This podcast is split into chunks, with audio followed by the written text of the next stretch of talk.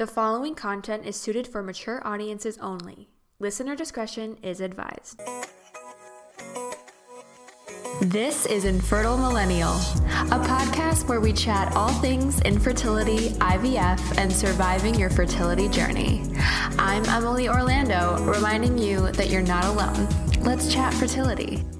Welcome to another episode of Infertile Millennial. Today we have special guest Olivia who is going to be talking about her journey with ectopic pregnancy. She's also going to update us on where she's at now, and most importantly, she's going to be discussing on how it's important to become your own advocate during your fertility journey. So before we get into Olivia's interview, I actually did want to touch base on being your own advocate on your fertility journey. I think it's something that we don't ultimately realize that we have to do when we first start. It's something that we end up sort of learning along the way. So if you're new to your fertility journey, hopefully this episode will kind of get you ahead of the process and teach you a few ways on how to become your own advocate. So, how exactly does one become become the best advocate for themselves. So, number one, it is a mix of listening to your intuition and educating yourself about your body. We are all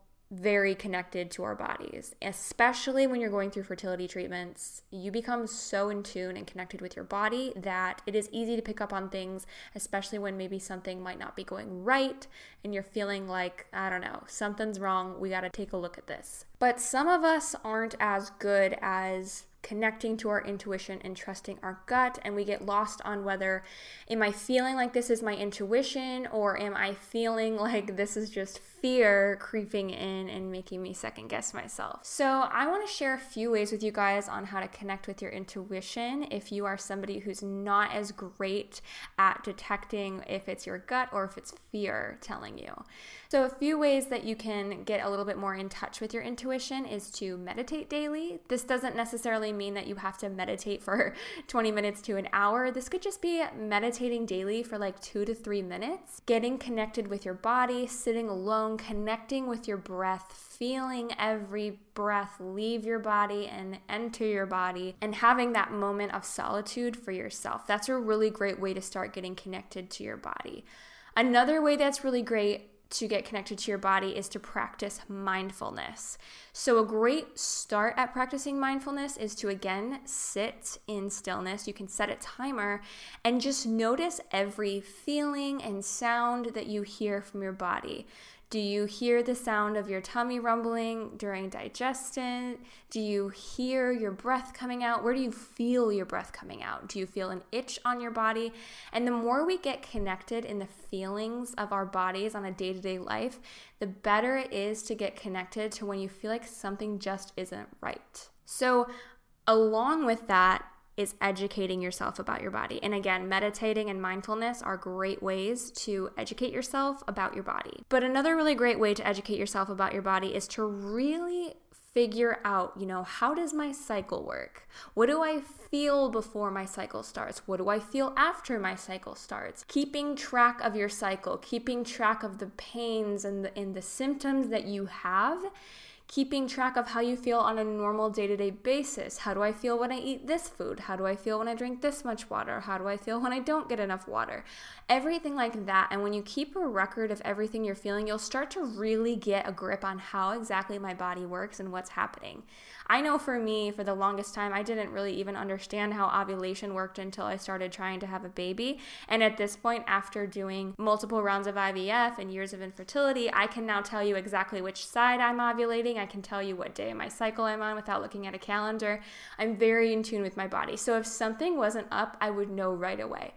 So it's a lot of practice if you're not already in touch with your intuition, but it's definitely not something that somebody would never be able to do. It is within the realm of possibility to teach yourself how to be more intuitive and in touch with your body. And in turn, that will help you trust yourself and know when something's wrong. And when you feel like something is wrong, don't fight it. Trust it, ask questions, and keep pushing until you get the answer that you feel okay with. One thing I've learned along this journey is that it is okay to be the squeaky wheel to your doctor, to be the annoying one because the squeaky wheel gets the grease And the more you question things, the more your doctor's to look into things. But that takes us to our next thing on being your own advocate is finding the right doctor to begin with. So, first of all, again, you really want to educate yourself on the doctor that you're seeing. And, and, a great way to do that is to read other people's testimonies, find out if there are people around you in your area who have gone to that doctor and hear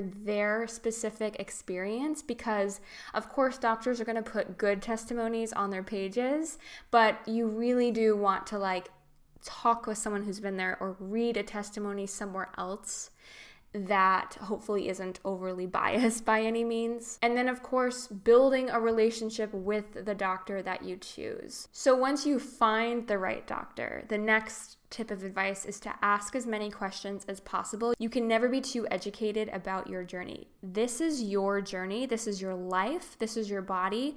Ask questions. Before you go into appointments, make a list of questions before you go into that appointment. Because number one, my husband and I, when we first started, we never did that we obviously would ask the normal questions that you would ask and then we would leave the appointment and we would be like man i really wish we would have wrote down every question we had because number one getting an appointment with a doctor is kind of hard and number two it's expensive. So write down all the questions that you can think of for your doctor and ask them. Make sure you get a clear and honest answer before moving on to the next one and ask as many questions as possible throughout your journey. And what this is going to do is help you build a relationship with your doctor, and hopefully, you feel like you have great conversation with them. They understand you, you understand them, and you like what you're hearing. On the other hand, if you find a doctor who you think you'll like and you start asking questions, but you feel like you're not really creating that relationship that you want, or you feel like you're not being treated the way you should be treated, it's also okay to quit your doctor. You are allowed to walk away and find somebody else, and that's a really great way to, again, be your own advocate. If you feel like you're not being listened to or heard or blown off, quit your doctor. Find somebody else who works for you. Because ultimately at the end of the day again this is your journey and you are fighting for your future your body your baby. And if you feel like someone isn't listening to you or you have concerns that aren't being listened to and it just keeps happening again and again, it is okay to start and find somebody else, find somebody better. So, those are all some tips of advice on being your own advocate. My last tip of advice on being your own advocate is to find a community or a support group who are also going through a similar thing that you are. Whether that is an infertility group, whether that is a trying to conceive group, whether that is an IVF treatment group, whatever it is. Find a group of people who know what you're going through and understand what you're feeling. One reason why this helps you to become your own advocate is because if you are questioning things about your body and you don't feel like you're being heard by your doctor, it is sometimes a good idea to just kind of, you know, put a question out in a group and say, hey guys, I'm noticing this about my journey. I don't know if I like it. Is this normal? Because sometimes, even though we really want to trust our intuition, we still have that little bit of fear going into different fertility treatments. So it's good to kind of get another opinion from someone, not necessarily to take their advice, because obviously you should never take the advice from somebody who is not a doctor. Take everything I say with a grain of salt, of course. I'm not a medical professional by any means, but it is good sometimes to at least talk about what it is you're concerned about because somebody in that group might bring up a really great question for you to ask your doctor or come up with a way of here's how you should word it to your doctor and maybe they'll understand better. It's just a great way for you to get ideas on how to ask for help from a medical professional, especially when you're not feeling like you're being heard or if you were to bring up something in a group that you never brought up to your doctor and didn't realize you should bring it up to your doctor, it might be a really great way to get more advice or opinions on how to talk to your doctor and what to say when you become part of a community or support group. But also, becoming a part of a support group or an online community helps you gain a little bit more confidence. You may find a supportive page that makes you feel a little bit more seen and heard, and that alone can just help boost your confidence to become your own advocate and speak up when you feel like there's a problem. So, hopefully, these tips have helped you guys out there. And without any further ado, please welcome our special guest, Olivia. Hi, Olivia. Thank you so much for sitting down today and sharing your journey with ectopic pregnancy and fertility treatments. So, um, why don't you tell us a little bit about yourself? Um, yeah, so I am, you know, 30 years old. I grew up in a small town in Tennessee, moved and met my husband when I moved to the city for grad school. Mostly, my fun fact about myself is that I used to work for the Cubs double A affiliate in um, Tennessee, which is the baseball team, and I was the MC for the team. Um, so, like, I did all the between inning games with the kids and all that sort of fun stuff kind of in my summers where I left. So, that's just, you know, some of the things that I enjoy doing. yeah, that's fun. So, why don't you tell us about you and your partner and kind of like when you guys got married, when you started maybe trying or maybe like trying or not preventing kind of a situation? Yeah, so we actually are a COVID couple. Our wedding was April 5th of 2020, so like right at the height of the pandemic. Honestly, we began trying in January of 2020 because um, we just had heard people saying it takes a long time.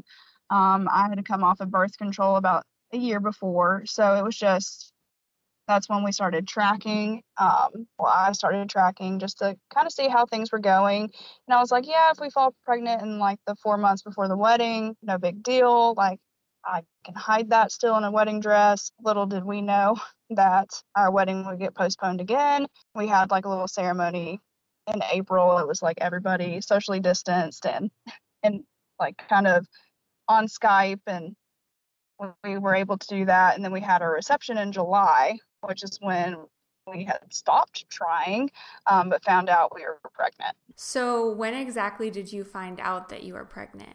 So, I found out July 23rd, 2020, the day before our wedding reception, like that night. Oh, wow. So, that must have been, you probably had like a lot of emotions running through your head finding out the night before such a big day for you.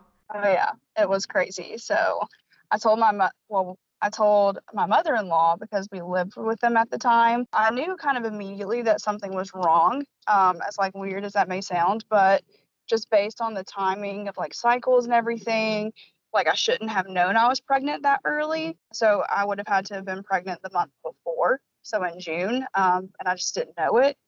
Uh, so it was kind of crazy. And of course, like when you find out you're pregnant at a reception and you learn, oh, well, I can't drink and enjoy myself, and everyone else was. You're like, oh man, we're paying for an open bar, and I don't even get to use it. Oh, so so did you did you tell anyone besides your mother-in-law, or did so did you try to either like tell everybody, or did you have to sort of somehow get around the fact that you weren't drinking and not let anybody know that you were pregnant? Yeah, so I told um, my maid of honor, um, and she kind of like helped me. We did like Sprite and grenadine and little sneaky things like that, so it would look like I was drinking, or I would like be handed a drink and I would just set it down um, and like walk away and forget it. So like we wasted a ton of alcohol, but you know it is what it is, um, and it fooled everyone. It's like nobody really caught on, and then afterwards when they found out all that was happening, they're like, oh well, that makes a little bit more sense. Yeah. so you mentioned that you wanted to go get blood work done after you after your reception. So, uh, how soon, or I'm sorry, can you tell us about getting your blood work done for the first time? Yeah, so I actually called my um, primary like OBGYN um, the morning of our reception because I had some like breakthrough bleeding and like I had said I just felt like something was wrong. So they're like, "Oh, you can come in today." And I was like, "Well, I'm getting um, married again today, so can't do that. So they actually scheduled it for the following day, which was our wedding reception was on a Friday night. Um, so we got up Saturday morning for that. And I just went and they had scheduled for it and I got my blood drawn then. And then they scheduled us for an ultrasound like later in the week. I think it was like a Thursday. So what happened during that first blood work appointment? Did you find out right away anything from that or did it take a couple days? It took it took a couple of days. So like I knew the number was like in 200. It was 230 at that time, and actually like we were able to go in for an ultrasound. It was Tuesday, not Thursday. So we went in for the ultrasound that Tuesday. My husband was thankfully able to be with me, and the ultrasound tech couldn't find anything. Um, and so our the OB on call just said, you know, maybe it's earlier than we're thinking. Um, we'll order another blood work. Your level was 200, which, you know, was fine for your first blood draw. So they ordered another one. So I just went downstairs and had the second blood draw. Um, and that's kind of when everything started to just kind of get out of hand. What were they starting to think at that point? So she originally, at that appointment with the ultrasound, just thought that it was too early um, to see anything on the scan. But I just like I know a lot of people who have been pregnant who have had babies, and I know that normally there's like a sac of or like you can you can tell that something's about to form. And we just didn't see that on ours. And so she was like, or maybe it was just a really early loss. So she was very undecided. So it was either too early or just an early like chemical miscarriage. So you mentioned in um, our conversation earlier that they also were considering that maybe you had an ectopic or was this or is that later on in your blood draws that they discovered that?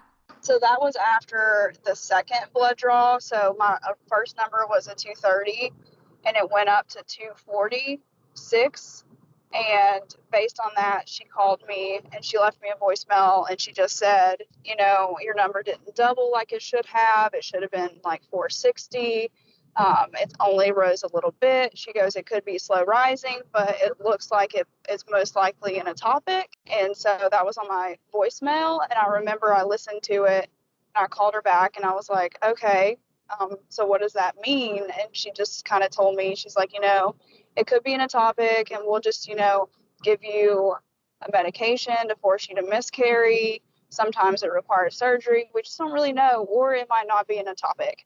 And my husband was actually on a work call, so I wasn't able to confide in him, and I'm just crying, and he's just looking over, and he's just he didn't know what to do, and so I go and find my mother-in-law, and I confided in her, and I just said they're thinking it's an ectopic pregnancy. I don't really know exactly what that means, but I've heard that that can be deadly. So I'm just like bawling. And at the same time, like my sister in law was pregnant with her fourth, and we knew it. And I'm just like thinking, there's no way like this would have been so exciting. Like why is it happening to me? And like am i going to die? Yeah that must have been really difficult to deal with on top of also not being like a hundred percent sure that that was going on but that's what they assumed. So i feel like that must have been really confusing for you. Oh it was very confusing. Um because we had another appointment with her to follow up because once she told me it was ectopic, I called her back and I talked to her again about like our options.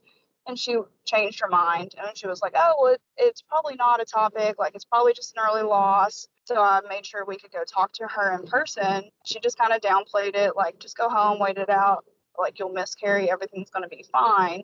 But in the back of my mind, I was like, everything else just doesn't add up. So I was like, it's probably, this probably is ectopic and my husband and I had talked about it and we were prepared for that. But in the meantime, just the waiting was just awful. Yeah, I feel like also how frustrating it is that no one can give you a for sure answer. And if and the thing is like ectopic pregnancies are incredibly serious and can like you said can be life threatening if they're not treated properly or they don't properly um, miscarry or your body doesn't properly miscarry itself naturally. So it's interesting to me how they sort of were very nonchalant about what was going on with you. Yeah, I think that's still like probably what's the most frustrating and shocking part of all of it is that they should have taken it more seriously.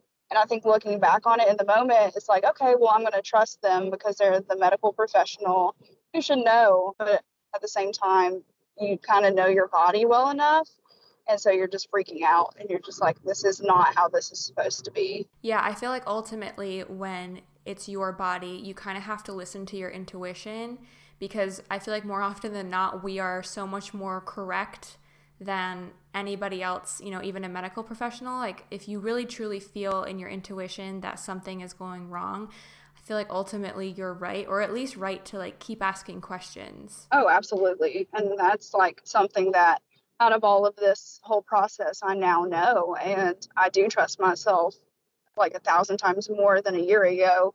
Um, and that's what I tell my friends who are now trying to conceive is like trust your gut. Like you know your body more than this person. Like you might trust your doctor and value their opinion, and that's great. But at the same time, you're your own advocate. So if there's something you're not sure of, ask for it and make them look at it a little bit more. Yeah, definitely. So, what ended up happening with that pregnancy? So, not even a week later, I ended up having to be taken to the emergency room. Uh, so, I was sitting at home and I was like in severe cramps. And I just looked at my husband and I was like, um, can you just like figure out why this is happening? And so he's Googling like the symptoms of an ectopic pregnancy. He's like, does the tip of your shoulder like hurt because I was nauseous, I was throwing up, and I was like, no, it's just like really bad stomach cramps. It's like the worst period probably I've ever had. He goes, well, maybe you're miscarrying. I said, I don't think it's that. Like nothing is happening. I'm just in pain and vomiting. And so finally, I think two hours passed. I tried like a bubble bath. I tried heat. I tried cool. Um, I take I took Tylenol. None of it was working, and we called. Luckily, my other sister-in-law works for a local hospital, in the ER, so she was able to call ahead so that I could get taken back quickly. So I ended up in the hospital in the emergency room, and the OB there saw me, and that's when he said, you know, based on everything, he goes, This looks like it's an ectopic. He goes, Luckily, your vitals are all stable and it looks like your body can do the hard work. We're going to keep you overnight just to make sure. He goes, but you could be taken for emergency surgery to take your tube and possibly your ovary I just remember looking at my husband and knowing, like, if that happens, our chances of having a pregnancy again diminish significantly. And I just cried. They admitted me though, and luckily I did not have to have surgery. So I do still have a tube and the ovary. But even like the next morning, a different medical team, like they see four OBs come and see you.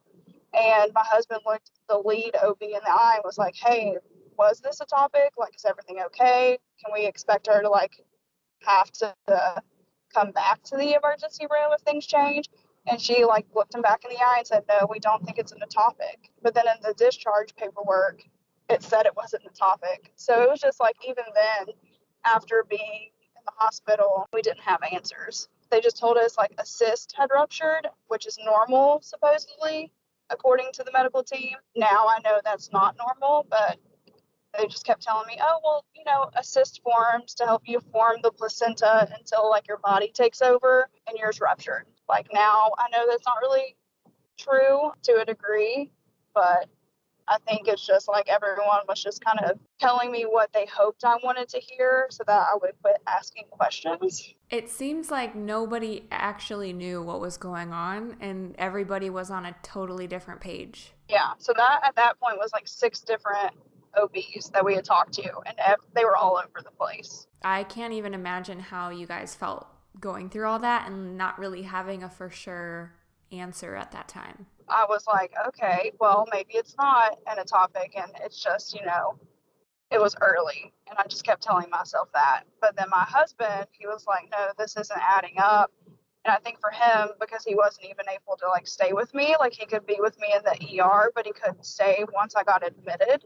Um, so when he came back in the morning, I think for him, you know, we, we had just had our wedding reception and we hadn't been married that long. And he told me later, he's like, I honestly drove home thinking like something bad was going to happen to you and I didn't know if I could be there for you. So I think for him, he was more frustrated. I think I was just trying to survive in the moment. I think he was just the one getting angry for me.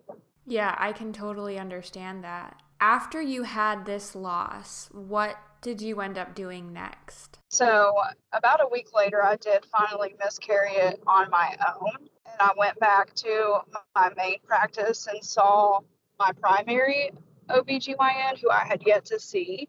Um, and even he, he just said, like, just keep trying. He goes, you're young. He goes, luckily, you know, you didn't have surgery. Everything should be fine. Like, all your vitals look good. He got, and the ultrasound looked fine after that.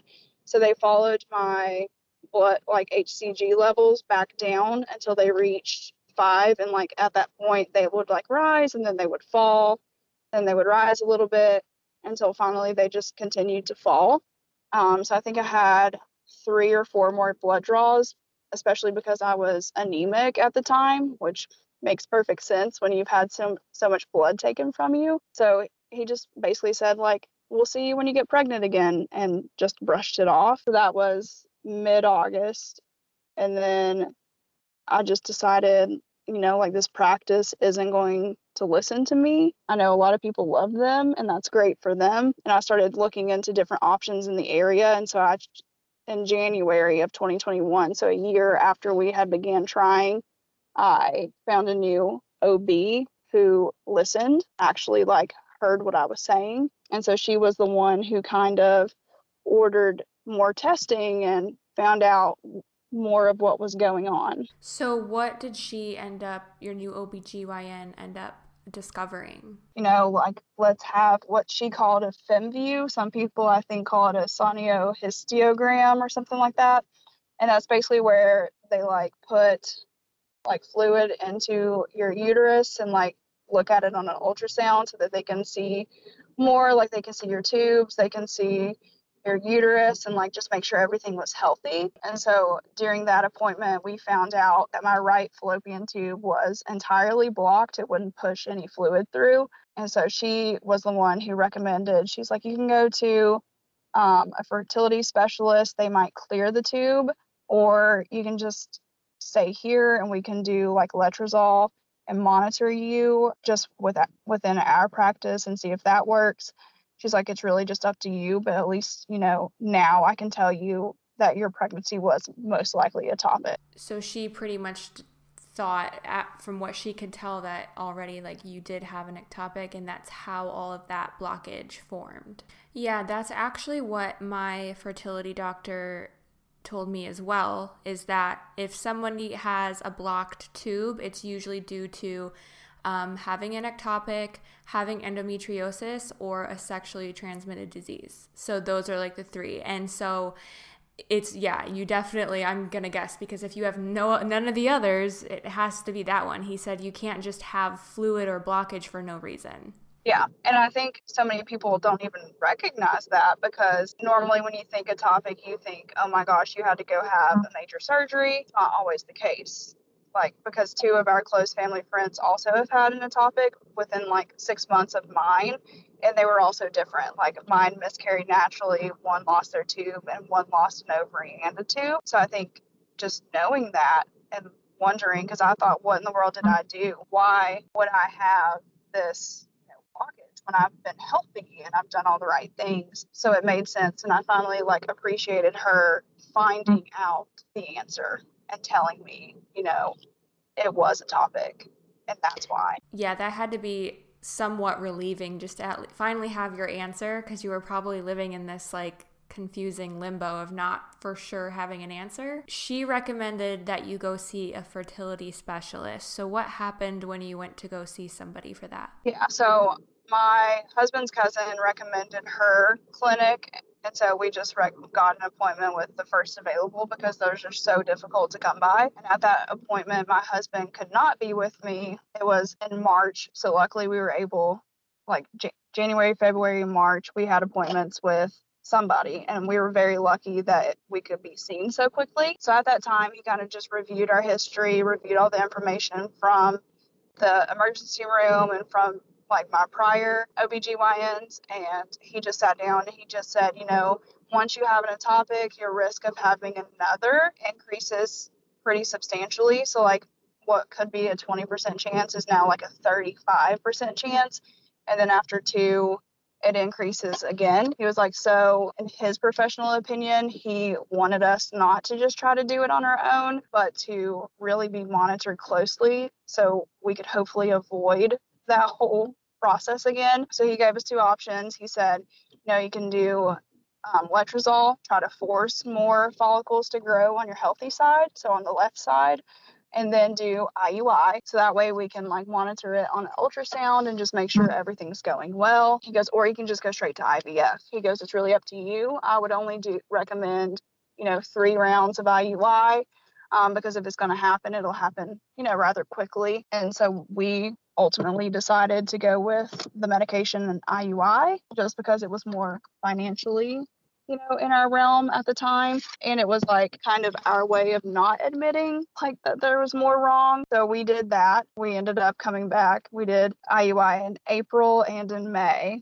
And so we only did two rounds. And then those did not work. Um, and so I just sat down with my husband and I was like, this isn't working. Maybe we need to look at IVF. And so we scheduled a consult for IVF in June. So, did you ever, before you started the IUIs, mention to your fertility specialist that you were told maybe you should try to get the surgery to open your tube? Yeah, we talked about that at the consultation and he he just said he was like it's an expensive surgery and a lot of insurances don't cover it and it's not always guaranteed um, to open it. So we're trying to do like the risk versus the reward in mm-hmm. that circumstance and he was like, you know, with IVF it's often more affordable because if your insurance doesn't cover the surgery to open your tube, it could be like three times as expensive as IVF. I I have heard that yeah, the surgery isn't always guaranteed because sometimes it either um, my sister actually had to get surgery on her tubes,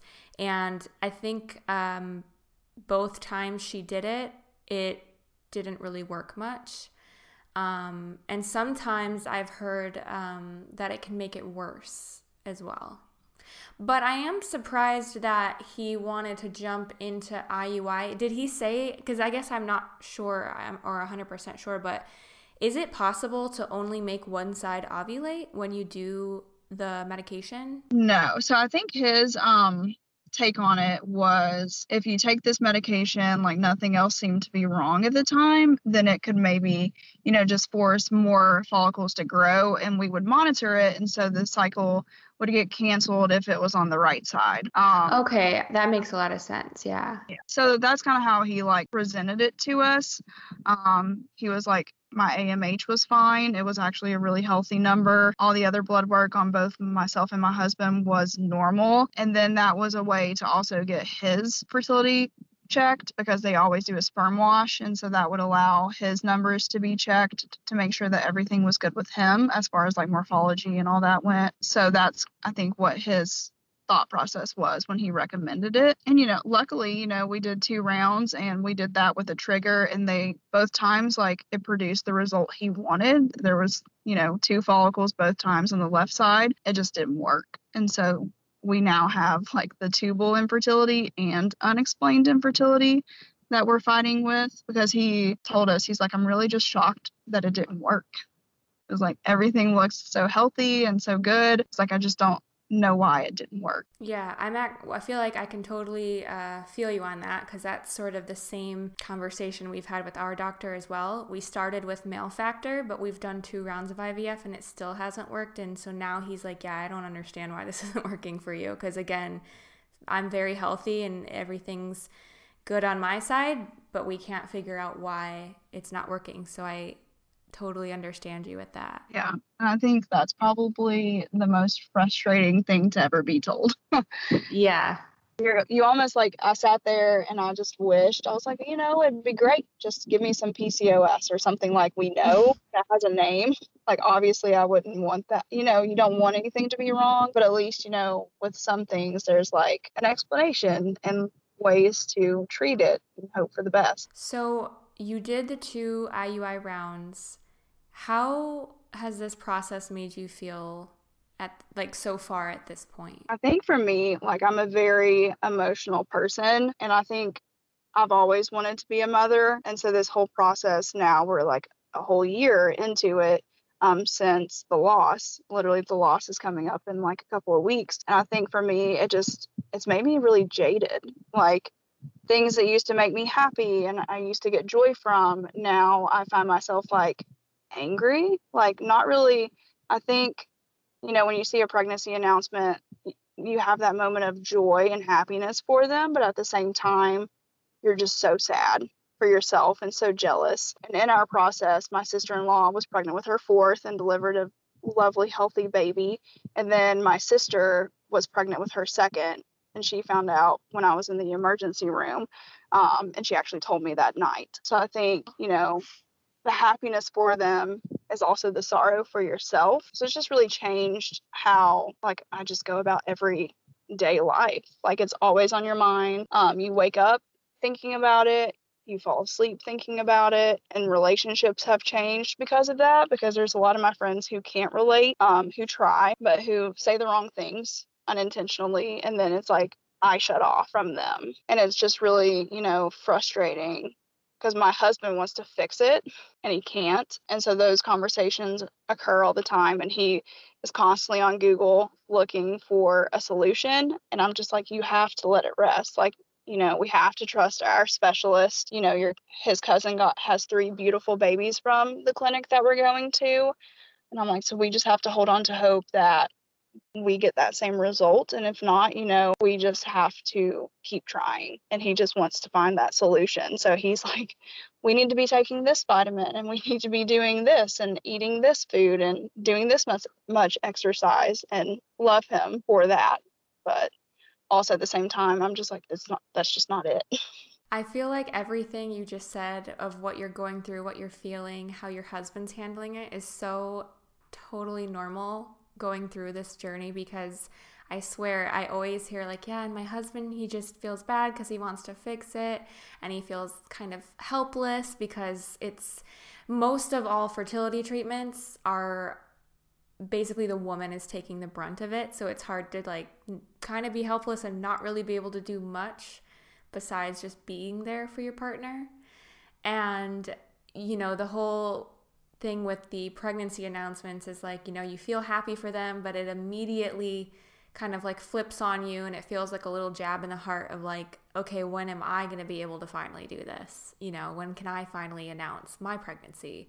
And you know, there's so many feelings that go through you. I feel you on, you know, like the the anger of, you know, little things that used to bring you happiness you're kind of like frustrated with or you're feeling bitter about things like i totally feel you on that. Yeah it's just it's a crazy like limbo to be in and i think anyone outside of this you know they just they can't understand because i try to explain it to my mom. I'm like i know you don't mean anything you know malicious or you know bad when you talk about you know my sister and her pregnancy journey. Like she would want me to be excited for her appointments and i you know i was like I can't. Like, I just can't mentally be excited. Like, I know everything's going well and I'm so happy for her, but I can't sit here and talk about heartbeat and um, how the ultrasound looked and her glucose tests, like, because those are all things that I should be doing um, because I was in the, in the middle of the sister in law and the sister births. Like, we were doing March. One was born in February and one was born in April. And I got into that. So I eventually just, you know, I'm like, I have to protect me if that means I make you mad, unfortunately, I'm just going to have to make you mad.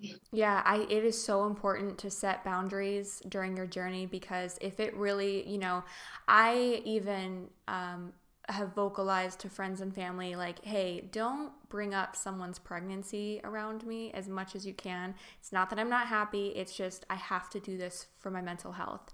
And it's important to know not have people constantly be talking about someone else's pregnancy it's just hard for that person. And I think somebody who isn't going through it should somewhat have to understand. And if they can't, then I guess that's their problem because ultimately you're right. It's what's best for you. Yeah.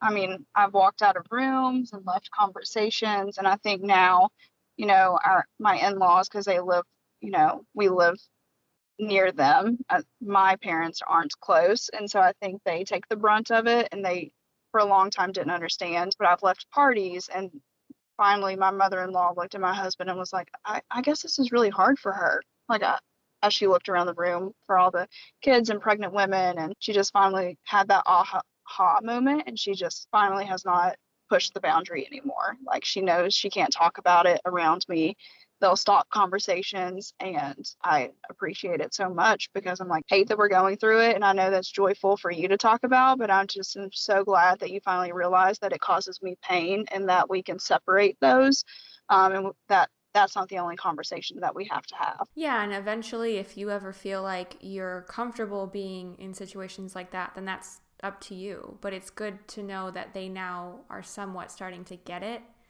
after, you know, how long you've been struggling and clearly seeing that you get upset over these things. Yeah, for sure. So, what advice would you give to somebody who is going through similar struggles? I think I would just have to say the most important thing is to just be your own advocate and to just, you know, find little things in life that bring you joy, no matter how small they are, whether that's going on a walk or whether that's, you know, going and getting, you know, queso and margarita on Tuesdays because that's just something that brings you joy and just not overthinking everything because none of it is, you know, your fault. Um, I think we as women place so much blame on ourselves and we carry a lot of the weight of these circumstances on our shoulders and it's okay to not be okay um, and to ask for help and to talk about it if you want to talk about it or to not talk about it if you don't i think throughout this whole process i've had every single one of those happen um, and for me i found you know i just need to like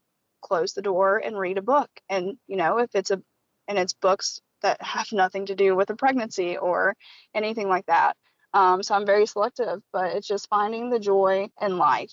And it's hard because your joy is so taken aback when you're not where you expected you would be in this moment, but just taking it day by day and knowing that, you know, every day, hopefully, you know, will bring you joy regardless of what that looks like. Yeah, I agree. I think even if, you know, the smallest thing that makes you happy is try to find one thing every day to be grateful for, something that makes you happy that you can do to get your mind off of it is really important. Oh, absolutely.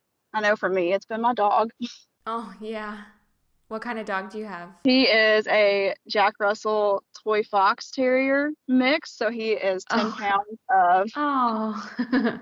like spunk and, you know, love and just all things. And, you know, he's gotten me through it. He knows. Like he knows when I'm having a bad day and he knows when I'm having a good day and he'll make me walk him when I like just mm. need to be outside and not, you know, feeling sorry for myself. So So after everything you've gone through, what are your next steps? What are you guys planning on doing? So we will be starting IVF. So we had um, our consultation in June. Um, we were able to get an IVF education day because that's what our clinic recommends. Um, so we have a plan um, for when we're ready to move, take that step and move to IVF. Um, so we took the months of like June and July off, and we're discussing starting IVF as soon as you know the next couple of weeks. I think it's both exciting and terrifying to think about.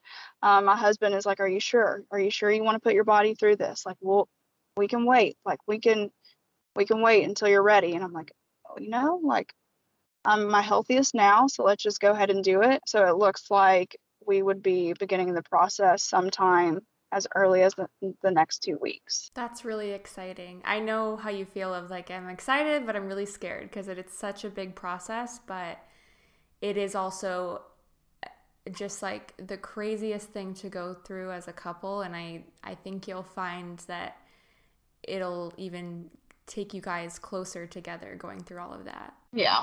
I think, you know, I think the money aspect aside, like, because, you know, anyone who's considering IVF, you know, unless you're very lucky to have insurance that covers it, and unfortunately, where we are, we don't.